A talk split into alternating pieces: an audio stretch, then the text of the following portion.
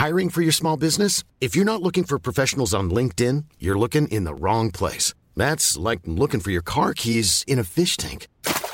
LinkedIn helps you hire professionals you can't find anywhere else, even those who aren't actively searching for a new job but might be open to the perfect role. In a given month, over 70% of LinkedIn users don't even visit other leading job sites. So start looking in the right place. With LinkedIn, you can hire professionals like a professional. Post your free job on linkedin.com slash people today.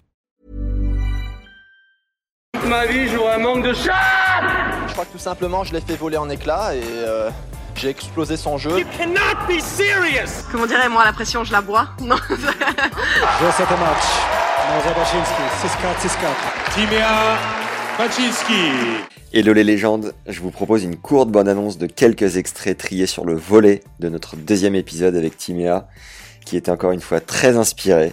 Et sachez qu'on vient de passer les 100 notes 5 étoiles sur Apple Podcast, ce qui nous place dans les recommandations sportives de la plateforme. Et c'est grâce à vous, alors un immense merci. Prenez 10 secondes si vous l'avez pas encore fait, ça nous aide à avoir des invités au top de la crème. Et si vous voulez pas entendre parler d'Apple, parlez tout simplement de ce podcast autour de vous, le bouche à oreille fonctionne à merveille. On se retrouve mardi pour la sortie de ce nouvel épisode avec Timéa. D'ici là, portez-vous bien. Ciao. Notre président avait réservé euh, je ne sais quel hôtel à Berlin, 5 étoiles. Et puis, ça s'est avéré que la fête s'est faite dans ma suite. Le lendemain, on a failli tous et toutes rater le vol, mais Stan, vous êtes assez proche aussi? peut-être qu'un jour, euh, on sera autour d'une bière et puis on en discutera. Mais en tout cas, pour l'instant, euh, on n'est pas plus proche que ça. Puis on a joué pendant une heure sous la pluie et puis les terrains noyés. À la maison, j'ai un chèque de 50 000 francs suisses. Enfin, à peu près 50 000 dollars aussi. Ouais. Moi, je voulais m'acheter, au fait, un porte-monnaie qui coûtait moins de 200 francs.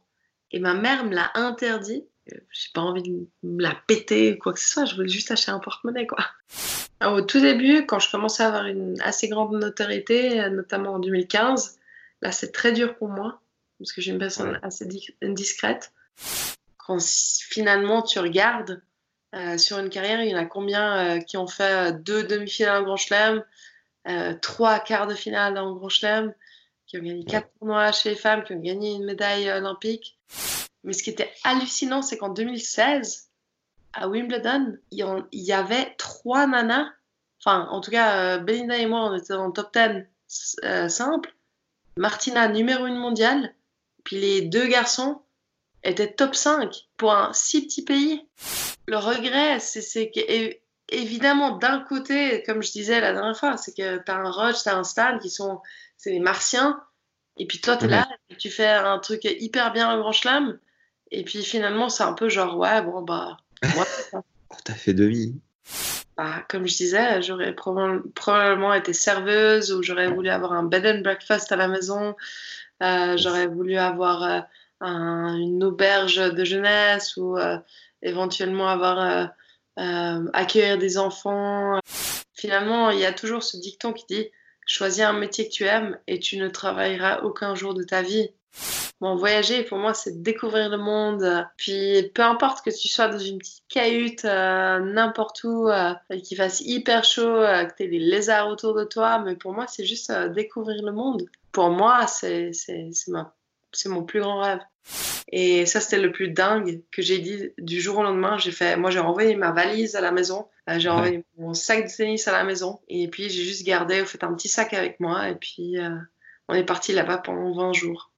Le message, c'était, euh, enfin, moi, ce que j'ai tatoué sur mon pied, c'est euh, il y a toujours un ciel bleu derrière les nuages.